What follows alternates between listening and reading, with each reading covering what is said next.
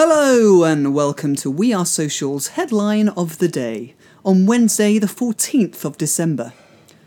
Today's headline, courtesy of Variety, is that Snapchat has added a bunch of new features into its latest app, including the ability for users to chat with up to sixteen friends at once. Snapchat has also integrated music identification app Shazam, so users can now not only find songs within the app, they can share them with their contacts using group chat.